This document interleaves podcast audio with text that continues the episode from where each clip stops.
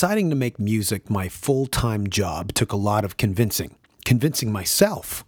I spent years, years telling myself that this obsessive interest in music of mine was merely a passing hobby. As the years rolled and I did not let up, collecting records, going to shows, playing in bands, eventually I was forced to admit that the job I wanted was in music, more specifically, playing in a touring band full time. My hesitation stemmed from my idea of it. It was a fool's wish to be a musician full time.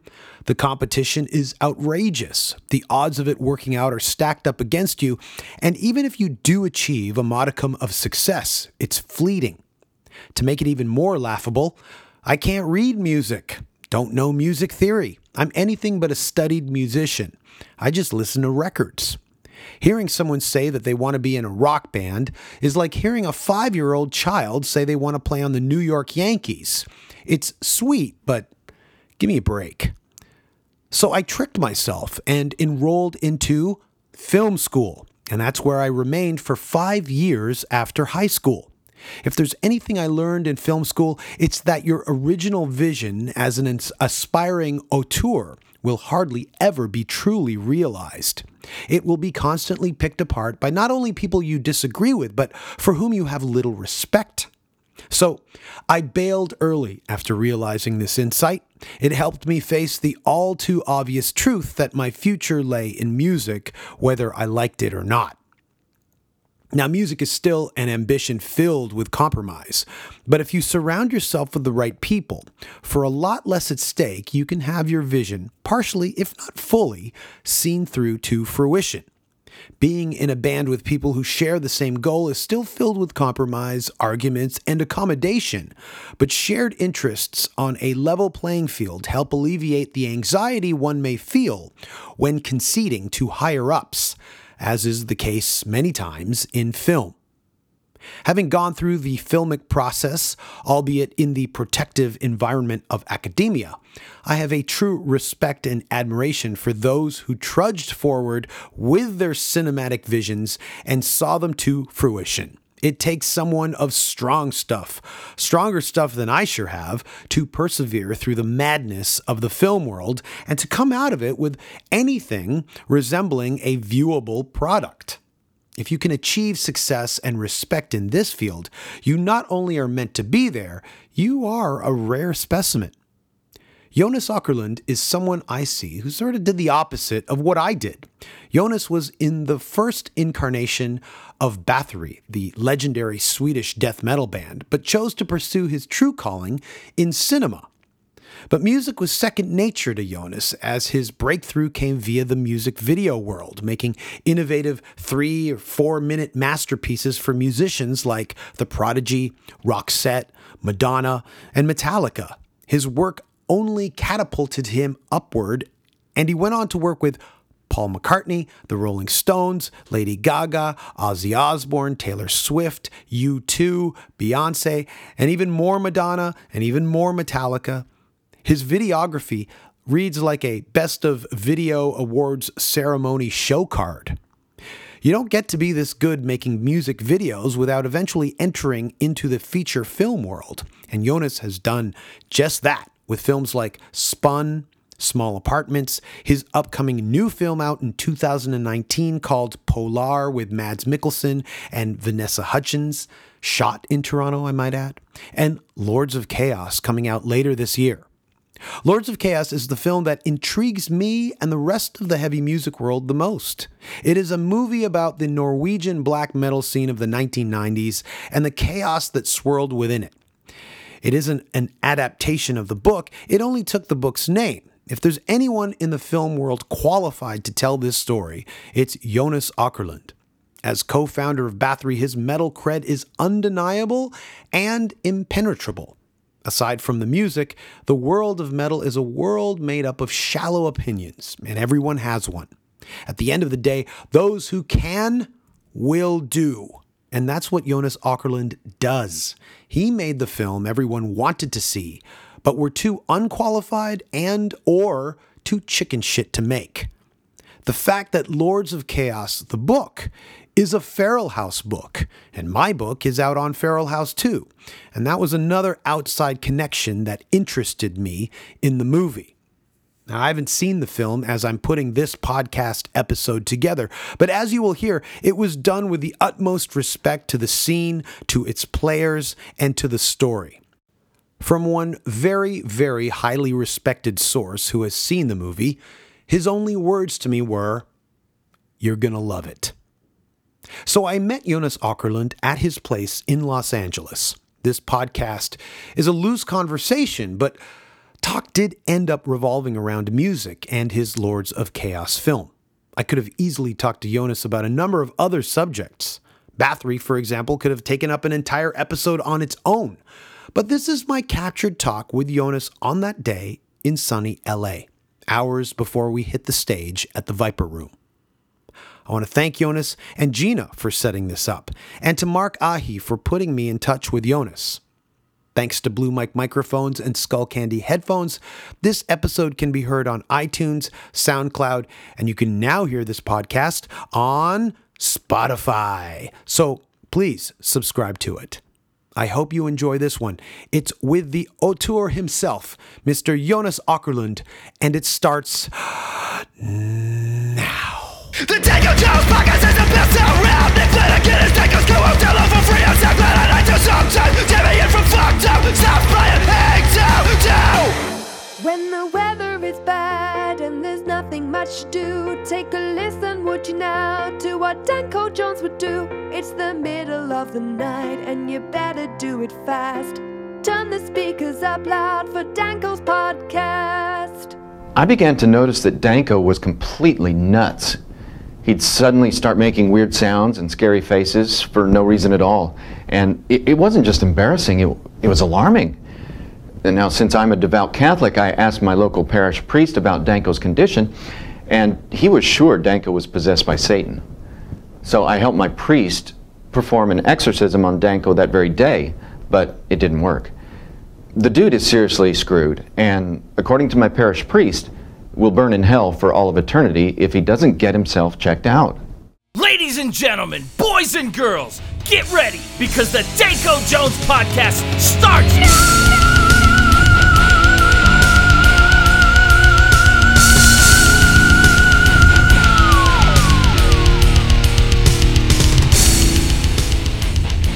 I am sitting in um, Jonas Åkerlund's uh, house. Uh, what is this? A cabana uh, in your in your backyard in Los Angeles. We, we call it the cabana, but I don't even know what a cabana is. But it's it's a, it's a little outdoor, uh, indoor thing right next to the pool. Yes, It's it's very nice. And when we were driving by, I had a feeling this was your place because it just had it just had that vibe. You know what I mean? That dark vibe. So it was, it was cool. Um, and it's great to meet you. We have a mutual friend, Mark. Yeah, Mark. From Toronto. Yeah. Uh, and uh, he was telling me about you and uh, working with you. You just finished uh, Polar Yeah. in Toronto, and then he mentioned that you had Lords of Chaos um, ready to go. Mm. And uh, um, did you screen it while you were in Toronto? uh, yeah, we did. Uh, Well, uh, it wasn't an official screening, but when we started in pre-production to work on Polar, there was so many uh, of the crew and friends up there who was curious to see the movie. So we set up a little screening, and then that was packed. So we did another screening, uh, and of course I should have invited you, Danko, because you would uh, would have been great to have you there. Yeah. But Sam Dunn came, which is a local friend of mine, and uh, and then mostly the crew guys came. So yeah, Yeah, Sam's a great guy. I was on his uh, Banger TV thing where we debated about Sepultura for, uh, I think it's called Locked Horns. okay, So we went through the whole discography and, and talked about the albums and stuff. Sam's a great guy. yeah, he's like a professor in in all this stuff that we that we all like. Yeah, yeah. Yeah.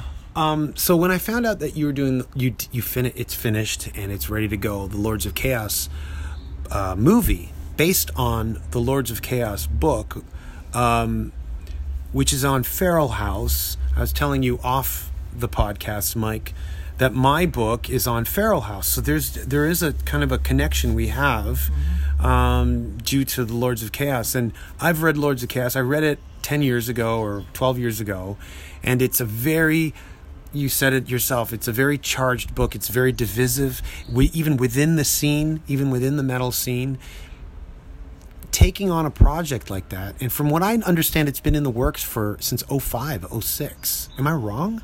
Uh, you mean the, the making of The the, movie? production, yeah. no, actually, way longer for me because I had the idea of making a movie about the relationship between uh, Varg and Euronymous uh, early on. Mm. Okay. Mm-hmm. Because and I was as curious as everybody else. It's like what really happened and fascinated about these events and how how could it go that wrong and like all those questions that we had and a lot of them was answered in documentaries and books and and uh, just by knowing people in the scene. But I, it got stuck with me, and I kept thinking that this would be uh, this would be a, a, a- great movie. And uh, eventually, once we once we got a little bit more close to actually trying to make it happen, uh, we decided to buy uh, the rights to Lords of Chaos, the book, Right. just to clear the names and because I liked the title. Uh, but you know, it's like it's the book is criticized and it's it's everything is criticized. That's part of the black metal scene. You know, it's like uh, and nothing is really true unless you were there, unless you were you know true. And I obviously wasn't there, but uh, I feel close to the scene because I I came from the Swedish side of it, and I feel close to it because I've been thinking so much about it, and I. So and that gave me enough juice to give it a go and, and try to do it. And the movie isn't in any way based on the book as much as it's it's based on all the other research that I've done around the project. We kept Oh, it. We, okay. you know, because the in in Lords in Lords of Chaos, the book, it's just like literally a few chapters in the middle that Yeah. deals with what I'm talking about. And my But those are the most, I think, the most talked about chapters. That's Yeah. the story that's most talked about. yeah, of course, that's what made the whole scene famous. Yeah. Uh, up till this day. It's like nobody can can't really compete with that. But in my opinion, both musical, musically, and uh, you know the events, it's just you know it's down in history, and and um, it's weird though why it is because uh, peop young young kids do stupid things around the world every day. You know, it's not a, it's not a, it's not a. It's very, as we're speaking now, some kid is shooting some other kid somewhere around the world. But Yeah. this story just kept uh, coming back to me and to a lot of other people. Mm. It became uh, one of those stories that a lot of people think they own, and that's that makes Mm, right. it it makes it a really sensitive uh, matter. Not only are you in black metal where everything when you are skeptical to everything, but it's also a sensitive story because a lot of people think that they actually own this story. This is my story. I know it better than anybody else. And the truth is they don't. A lot of people who were even there doesn't even know the story anymore. But years has passed and the story has been changed and told in so many different ways. So what I did with the movie was like try to be as close to the reality as I can. But who am I to say that this is what happened? So in the beginning of the movie it says based on truth and then after a second it comes up and lies because I think I'm close to the reality, but and I think I know. I mean, technically, I know what happened, and we.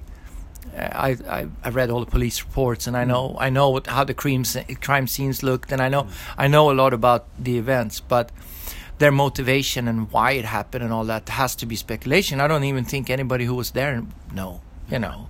And obviously, Euronymous and Pelle are both dead, so they they don't know, you know. So it's a so it's it's a it's it's a tough move to make, um, but it's a very interesting movie for a lot of people to see. Oh yeah. Regardless if you are a critic of the the movie existing, even before you see it, you're gonna want to see it. Um, now, uh, you said you you know the story, or you you had to learn the story. How did you do that? Did you go to Bergen? Did you go to Fantoft? Did you talk to scenesters? Uh, yeah, a little bit of both. I mean, uh, just just going online, there's a ton of information. But I, I did go to all the places. Uh, I talked to a lot of people that was around the scene. Um, I read everything there is there, there is to read. I took I read all the police reports. Um, yeah, you know, I've I spoken to Euronymous parents. I spoken to Pelle's brother. Uh, you know, like a, a lot of research. You know, just to get to as close as I could to understand uh, what happened. when you like we've had we spent enough time in Norway and in Bergen specifically in the music scene and in the heavy music scene. So when you do that, eventually you realize everybody knows Varg and Varg is actually for them he's an easy person to to get a hold of. Were you, did you did you talk to Varg? Was there any contact? No, there? no, I haven't had any contact with Varg, and I never tried to have contact with him either. I mean, he's been very outspoken about uh, his point of view uh, in different interviews, even though he changed the story a little bit over the years. But it's still that was enough for me to build his character in the film. Uh, and you know, it's like you know the relationship between Varg and Euronymous, which is really the interesting part of of this of this story, in my point of view. Uh, I think it's impossible to really figure out what happened and why it, it happened. You know, there's, I mean, the easy the easy answer is what Varg is saying when he's talking about the contracts and the threats that Euronymous was sending out and all that. But, but uh, you know, it's pretty extreme what happened and and to understand in depth what really happened and how they felt about it when it when it came down that's it's it's close to impossible and i i wonder if anybody like i said if anybody that was there even know you know how much do we really remember 30 years ago Yeah. you know uh, but if you keep telling the story for 30 years the story will change a little bit It's like you broken know telephone. yeah the, the fish is this big now Yeah. you know it's like you know so so I take it I take it a little bit with a grain of salt with what, what I hear but and and and again my responsibility is also to make a, a movie. So with with saying in the beginning of the movie that it is based on truth and lies that uh, I kind of sign away uh, my responsibility a little bit to the reality as but I at the same time I'm saying that this actually happened. So so it's that was my, that was my solution to get away with what I'd done in this film you know You're not making a documentary. You're making a a movie. yeah, but even documentaries are always angled somehow, Yeah, you know, and, and give your give give you some sort of opinion. Uh, but this is clearly a movie uh, with uh, with English speaking actors that play Norwegian characters and and you know. Uh, uh, you know, actors with wigs and, and instruments. That's that's tough, man. It's Yeah. it's you know, it's like it's not really something that I would in normal go for because I've only seen people fail with with that. But that was just part of the challenge, you know. And and um, you know, my actors were they were so deep into their characters, uh, you know. Um, uh, now, when you when you take on a music film and you're you're talking about actors pretending to play instruments, you, I mean your your videography CV is pretty much worldwide known. I don't have to go down the list. I can do that in the intro, or people probably automatically know. Um, but also, I think what a lot of people don't know readily about you is that you do have super triple A cred in the metal community with your time in Bathory.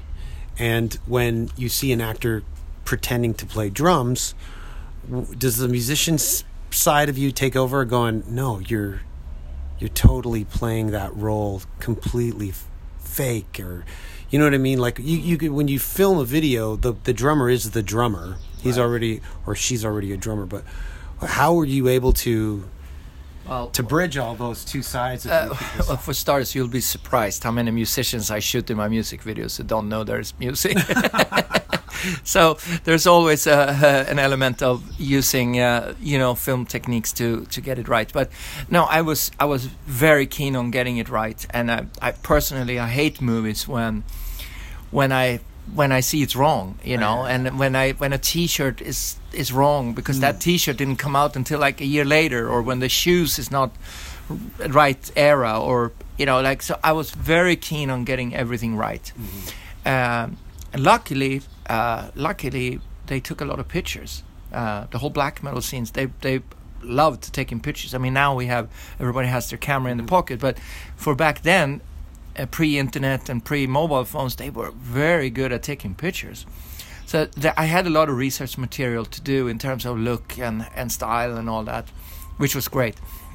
And when it came to the instruments, I, I got it down. I got it right. And uh, Necro Butcher told me, I don't know if you're uh, if you're aware, but I did uh, through when I shot Lords of Chaos, I did a video for Metallica, and I used my actors uh, Oh, for the in costume to for the Death Magnetic, those twelve videos. that yeah. I did right. one of those. Right, right. Uh, I, I got a phone call from Lars, and I was like, "Dude, I'm shooting uh, a movie. I can't make your video right now." And then I started to think, "Wait a minute! I got these great actors with instruments, and they look fucking awesome." So I, I, I got my actors to learn one more song. I was like, "You guys are learning like these 12 songs, so you may as well learn one more." So uh, we shot a music video with with my actors. Um, for the Metallica song uh, "Man Unkind," it's called, and um, uh, Necro Butcher, who is the bass player of Mayhem. uh, Sorry, this is for Hardwired. yeah. Self-destruct. Not, Yeah. Not. De- I said Death Magnetic. Sorry. Oh yeah, you did. Yeah, yeah, You sorry. did. Yeah. Uh, absolutely. Yeah, Yeah. exactly. Uh, no, uh, Necro Butcher from Mayhem saw Yes. the video, and he told me that's that's when he knew that this movie is going to be good. Wow. He said it looked exactly like it did. Right. Instruments were right, the water was right, and the guys played it right. And um, you know, it's like, and on the technical side of it, it was like the way we did it was basically I gave my actors their instruments early on, uh, so they could practice and listen, and then they rehearsed. They rehearsed hours and hours every day. I had uh, uh, a couple of consultants that were there to support them and help them. The one that uh, the, the the tough one was obviously the drummer because it's a lot of technical drumming and, and Hellhammer's way of playing drums is really hard. Um, I mean, I don't think even a good drummer could duplicate the way he do it because he's very specific in how he play. But we got it right, you know. And uh, to be honest, when you see the end result, I didn't have to cheat it as much as I thought I would because they got it right. Um, just based on if you would unplug the playback and hear how they played it, it probably sound horrible, Right, right. but it looked right. Right. Well, you know. all that matters. It all it's all that matters. And uh, and Anthony, who played Hellhammer in the film, he got the drums right, uh, really good. He he wasn't he wasn't a first timer. He's actually a singer in a band. So but so he was familiar with with the drums. But all the other guys had never even held an instrument. The, Rory, who plays uh, Euronymous in the film, he never had a guitar in his life. And is that is that Macaulay Culkin's brother, Rory?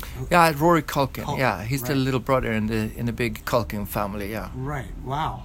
So these are kind of budding ac- actors that are they're new actors, but this could yeah, be the yeah. It's like you know, I got a great group of kids, which with Rory and Emery Cohen, who uh, played Varg in the film, and Jack Kilmer, uh, who's playing Dead, Pelle Dead. Um, Oh right, yeah, because that whole story is also part of the whole Mayhem Euronymous. it's kind of the first act in the film. That's kind of like what sets off the whole the whole thing. Yeah. Yeah. Um, in the book, there's also kind of a side story about uh, Bard Faust from Emperor. That, is that? Did you touch on that. Yeah, story as well? that's in the that's in the film too. Wow. Okay. And the, and the reason the reason why I kept that in the film is because that I mean obviously it was a big f- very famous event but it also it also felt like after Pelle's suicide there was something happened within them there was something that triggered all these other things and after uh, we call it the Magne murder after the Faust Magne murder that it just seems like they were all immune. It made them all immune on.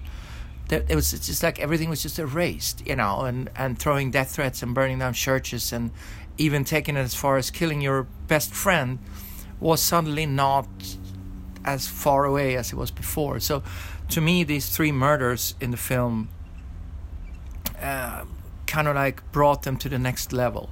So that's why that scene is very important to understand why they were going the way they were going.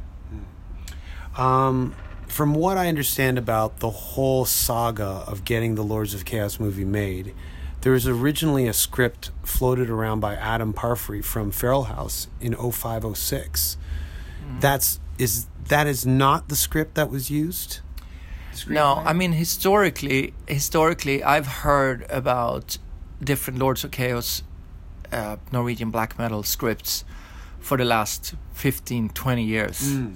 uh, and I know other people that tried it, and uh, and every time that happened, I kind of, in a weird way, always knew that that's never going to happen. I'm the one that's going to do it, but I've kind of been waiting it out a little bit, uh, and I think all these stories has uh, there's a timing for everything. I'm actually happy I didn't make this movie five or ten or fifteen years ago because now feel I feel like the time is right for it. But I never read any other script. I know there was a Japanese guy who came pretty far with it actually, who had a, a, a script that was very different from mine because it was very. He made uh, he almost made them superheroes, you know, with the corpse makeup and like all that stuff. And and I know that there's uh, there was the Adam script, and there was like I heard about like all kind of like different scripts. But what I decided to do early on was to write it myself. So me and my partner Dennis kind of like we wanted to start clean and make our version of this story. So uh, so that's how I did it. Knowing that you are at the helm of this project, at the helm of this movie, should put a lot of people's minds at ease simply because you are coming to this movie, this story from a Scandinavian point of view, which people must acknowledge is is a very specific way to view the world. I eh, the outlook when you go to Norway, anyone else is a tourist. Y- y- your your vantage point must be. So that's why when I heard, when honestly, I, I, I like you said, I've heard about this Lords of Chaos movie being made like everyone else for years to the point where it's became like Chinese democracy. Is it ever going to get put out? right. So uh, when Mark just casually mentioned, you know, he's we're, he's you know screening Lords of Chaos, the movie. I'm like, it's done. This exists. Um, and then I realized, yeah, this you're you're pretty much the perfect person to tell retell the story um, with your resume, your body of work. Obviously, that sets you ahead of the game. But like I said, your Scandinavian point of view. M- myself spending so much time in Scandinavia over the past 17 years, I know that there's a very particular way of of being from that point of the, mm-hmm. from that part of the world. And mm-hmm. did obviously I know the answer to this question, but did it it shape the story from you when you were uh, writing the screenplay? I mean, I think so. Uh, well, and I hope so. I mean, like I said, I mean, I, number one, I wanted to make a great movie, you know, but and of course, I wanted it to feel to to have that uh, part of the appeal of it is the that it did happen in Norway and Sca- in Scandinavia, and and I and and make it as authentic as I could, you know. And I think a lot of the references that we had in our head and memories from when we were growing up and like you know just seeing how Euronymous home looks in the beginning of the film and how their stupid garden party they had looked I, I mean I used only references from my own from my own garden parties when I was 14 13 14 15 years to create that scene. I didn't even know if if the black metal guys had out those parties, but I added it into the script because it felt like they should, you know. So so yes, of course there was a lot of like uh, practical things and references that I used a lot more than I do in any other American or whatever productions mm. I do. So yes, I did pull from my memory bank a lot, but uh, the the biggest challenge was the the mentality and the the way they spoke and the way they were mm. behaving.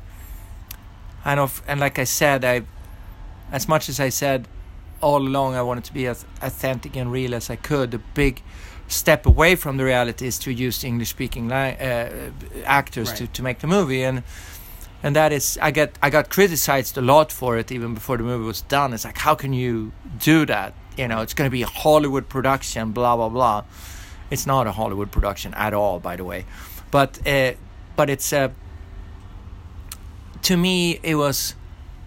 I'm not going to go through all this and try to tell this story without doing my best to get a big audience uh, and get the the best possible actors I can get. And that made it a natural step for me to make it an in, in English speaking movie. You know, it's it, I I couldn't really see it any other way. Uh, and now looking at the finished piece, it's like you know, okay, they speak English, and but it's it feels very authentic and it feels very Scandinavian to me. You know, so so yeah. I guess what I was meaning to say is you being Swedish, um, and even though you're retelling a Norwegian based story, a Swede would be able to know the differences between Norway, Norwegians, and Swedish. I mean, whereas anyone else, an American, wouldn't be able to decipher. No, and it's actually uh, there's there's there's one part of this story that I wish I could have had in a movie, but it's you can only fit so much into a movie, which was the the fade that was going on between the uh, the Norwegian and the and um, the Norwegian black metal scene and the uh, and the Swedish thrash scene, you know, the death metal scene. It was Right. there was like a, a a whole rivalry thing going on Yeah, there, was right. which is kind of interesting. That that could actually be a, a whole other movie, Yeah, yeah. Uh, because it was uh, really interesting to see. Um, and it's it's it's actually when I go to Norway, it really feels like I'm going to a different country than Sweden. It's very very different. Yeah. We look the same, and I guess we we eat the same and we breathe the same air, but it's so different in mentality and there is. I've spent so much time in Sweden Mm. that when I go to Norway, I'm I'm totally aware of the differences. yeah Yeah, it's it's interesting. yeah it is interesting actually It, it's hard to describe, even even though I've been through it. yeah.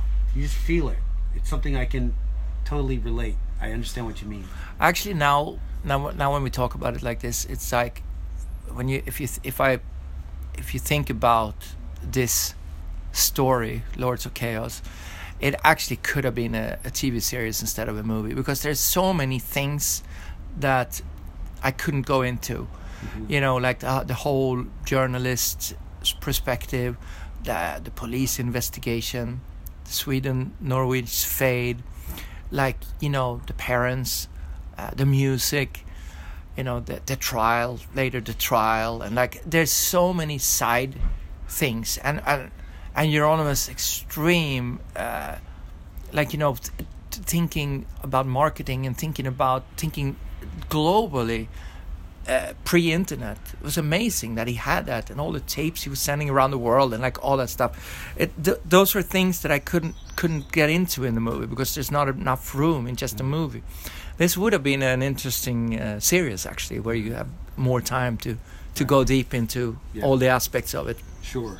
I mean, now I guess with the sudden advent of the prolif- proliferation of Netflix seasons and Mm-hmm. four episodic, you know, yeah uh, shows and stuff. I guess yeah, definitely. And I love those long documentaries now. That you know, I just saw. I just finished the Grateful Dead one. I don't know if you've seen it. It's like, I, w- yeah. I was never. It's it's on Amazon. I'm not. I was never a big Deadhead or anything. But it's just so incredible that you can get six hours to go deep into mm-hmm.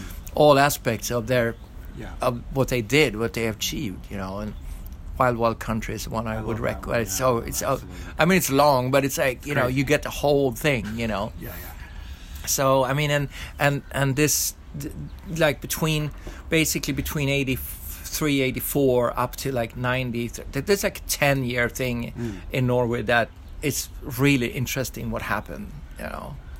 Um, and again, I have to press that you have super cred being in, you know, uh, your time you spent in Bathory. I mean, I think any any any kind of criticism anyone has uh, against you making this film, I mean, all you have to do is show them your credentials, and that should just shut them up. Th- so, am I right to assume that your first music video was a Candlemass video? Yeah. So it starts off with like super metallic cred. Yeah. Well, thank you.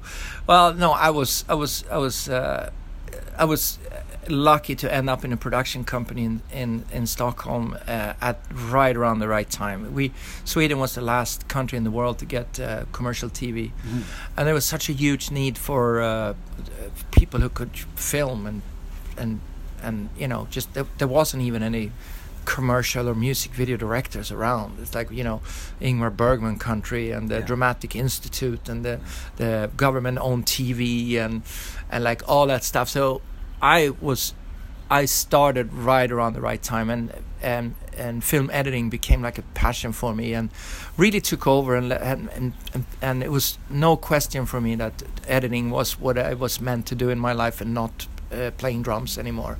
Right. Uh, it was an easy choice, uh, and film editing just became like, you know, my big passion. And I was lucky to work in that environment where there was so much going on, and I worked on music videos. This is way before MTV existed in Europe at all. Um, but we still did a lot of music-driven things, and uh, and I, you know, I my best friends are in all these bands, you know, so that's how I started to do music videos. And Candlemass was like, you know, like a really early thing. It's like, okay, here's the camera. It's like, which direction do we shoot, you know? And then it's just like, okay, we put it together. We make a little story here. Uh, I love that that video is still around. I love that you even know about it, that it's still around, and that, that, that YouTube exists. So there's out, it's, it's out there to see. Yeah. But uh, you know that that and the fact that I worked in this production company that really encouraged new thinking, and and that became not only my film school, but it became like the whole country of Sweden's film school. That era where you because there wasn't any film schools, uh, but we had a chance to actually work with real budgets and real clients and real uh, with a very high ambition level you know so and the, there was an explosion of great directors and filmmakers that came out of that era that are now all working around the world you know it's it's incredible that that happened you know Um, a friend of mine, I've been told, studied under you, Amir yeah, from Infinite Mass, yeah, of course and he's done some great videos on his own. And uh, what's the connection between Amir and, and you? Well, I I known him forever, and actually I know you guys are friends because he talked a lot about you. And uh, no, he uh, uh, we had a production company back where we represented him as a director. So my company produced uh, all his music videos, and we became friends. And uh, today I consider him one of my best friends. You know, he's he's my first call when I get back to Sweden, always. Really? Yeah, no, and he comes here, and we actually represent him here in America too. And he's he just finished a TV series in Sweden. Um, yeah, he's he's great. He's he's awesome. I, I never saw, like, I know he's got like two movies out, but they're in Swedish, so I don't really, yeah, I can't, I don't understand them. But one was with Hank from Turbonegro, right? That was, I wanted to, I wanted to watch it. I just don't, yeah. No, he don't did. understand it. He did. I mean, his I mean his first movie was uh, like really brave. Such a brave guy. He made a black and white movie about his father, and he played his father in the movie. I mean, it's it's just in, about his father coming to, to Sweden back in the seventies. It's it, it was an incredible art. It's an art movie, but it's incredible how he did that. And then his second movie is about Cornelis Vreeswijk, this very famous uh, Swedish uh, singer-songwriter. Okay, and that's who Hank Hank played. Uh, was- uh, played. yeah. And I saw I saw Hank around the time the movie came out. I saw Hank on a, one of those Swedish TV shows in Sweden, where I think they do they set up in Liseberg, and it's just like families singing like together and, and on the weekends or something. And Mm. Yeah. Hank was there, like s- like on that stage with a suit singing. And we all know how Hank really is. Yeah. So it was a bit kind of Yeah. jarring, but I think it was to promote Amir's movie. Yeah, it must have been. Yeah. It must have been. Yeah, yeah. I don't think any of the Turbojugend saw that. You know, uh, you know like, but uh, that was yeah, it's pretty cool. I've always wanted to know that connection. Yeah. I haven't seen Amir in a few years, but uh, I always I always loved his music videos, and I heard that he had kind of there was some understudy connection with you and him, like he studied Yeah. under you or something like that. Yeah, no, we known each other for a while, and I'm uh, a few years older than him, so he came in a little later. But he's, but he was early on though, both with his band, but also the way they approached uh, music videos with Infinite Mass. They were like, you know, okay, we can't find anybody to do it. We'll do it ourselves, and all those videos look better than Right. most other videos back then, you know. So, and like I said, he just finished a TV series too, a big TV series for Swedish TV. So What's that about? it's like one of those crime, uh, you know, like uh, detective, like t- typical Norwegian, uh, uh, uh, Oh, yeah, Scandinavian uh, Yeah, yeah, crime thing, you know. yeah, yeah. Yeah. Um, yeah, no, I, uh, Yeah, I know. I know those. Those are very popular. Um, yeah, cool. Yeah, I uh, I'm on an Infinite Mass record actually. Oh wow. Yeah, I, I do some sort of intro on it. I I went in one day. It's him. It was, I think him and Dragon were in the studio and Oh wow. and laid some some stuff down. Yeah. And when is the movie going to be out?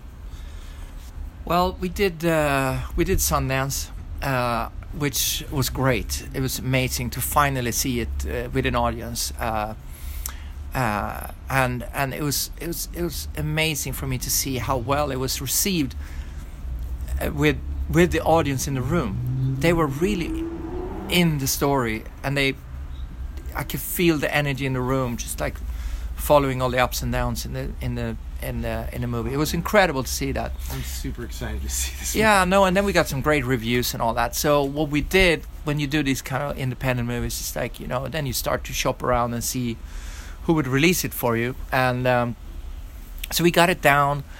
Uh, we got offers and uh, we got a release plan that's gonna f- this fall. It's gonna slowly come out in different countries uh, throughout the fall. You know, that's my hopes, and it's probably gonna be you know you're gonna have probably have to look for it a little bit but it's gonna it's gonna be around and it's gonna be and there's two versions of it because here in america we got a, an nc-17 rating which is not that great uh, because none of the movie theaters around america uh, would ever uh, show an nc-17 so i had to re-edit do a censored version basically that's called an r version Oh wow. so there's two versions um, there's an r version and an unrated version we call it Oh, now okay. Well, But then the rest of the world gets the real uncut version. It's different from different countries. Uh, some countries are very strict with their censorship, um, but have platforms where you can see it. Uh, you know, and obviously my hope is that the unrated version is going to be the one that most people see because that's really my vision. That's really what I wanted to do. You know, and um, unfortunately, a lot of these streaming platforms doesn't do NC-17 either. So uh, Really? yeah, those days are over, man. Wow. Huh. Yeah. I just, I mean, I just, well, okay, because I just saw this. Uh, I just downloaded this uh, Rocco Siffredi reality show in when I was in the UK, and they show some, they show everything there. That's interesting. Well, I don't know. was I don't. I don't know where you downloaded it, and I mean horror movies get away with a lot. Um, you know, there's different types of. The, the problem with this movie is that it's it's very real, and it's young people, and it's it's a suicide, and it's like it's all the sensitive matters that you can think of. And I get it. It's like everybody's just doing their job, you know, and uh, the MPAA, whatever they're called, the organization in America, it's their responsibility. That's what they do, you know. Yeah. But it's kind of sad to realize that there's no platform for it. You know, what happened to all those great NC-17 movies that we grew up on, or that that nobody's ever going to see again because there's no platform for it. It's kind of sad. Yeah, yeah. Well, I'm gonna make sure I see the the real version of it when it comes out. I'm very excited about it. I I love the book, and that's another thing. Did you were you in contact with uh, Michael Moynihan and the the authors of Lords of Chaos and D- Didrik? Uh, no, no, no. no, I Okay. wasn't. Ah, very. That's really interesting. And Adam Adam's script, Adam Parfrey's script, script is not a part of this movie either. No, Ah, it's very interesting. It's a real interpretation yeah. of the story. Well, I and I, I think you can give this this story to a hundred writers, and you get a hundred different versions of it. I really, I really think so. There's so many different ways of what you can focus on and how you want to tell this story. Uh, but you know, it's like I don't know if you think we talked enough about it, but it's, I can talk about it forever. But you know, to me, the the most intriguing part of the story was the relationship between these young boys and how it could happen. How could this really happen? You know. Yeah. And that sounds like a lame story because we all want to see black metal and party and violence and like all that stuff. But and it, it's in the movie too. That's in the movie too. But it's like you know what really makes it interesting to me is like, cause I I got children and I know you do too. And you start to think about all these things and you think about the choices that you took yourself when you were at that age. And you, at least I remember when I took some decisions in my life that took me to where I am.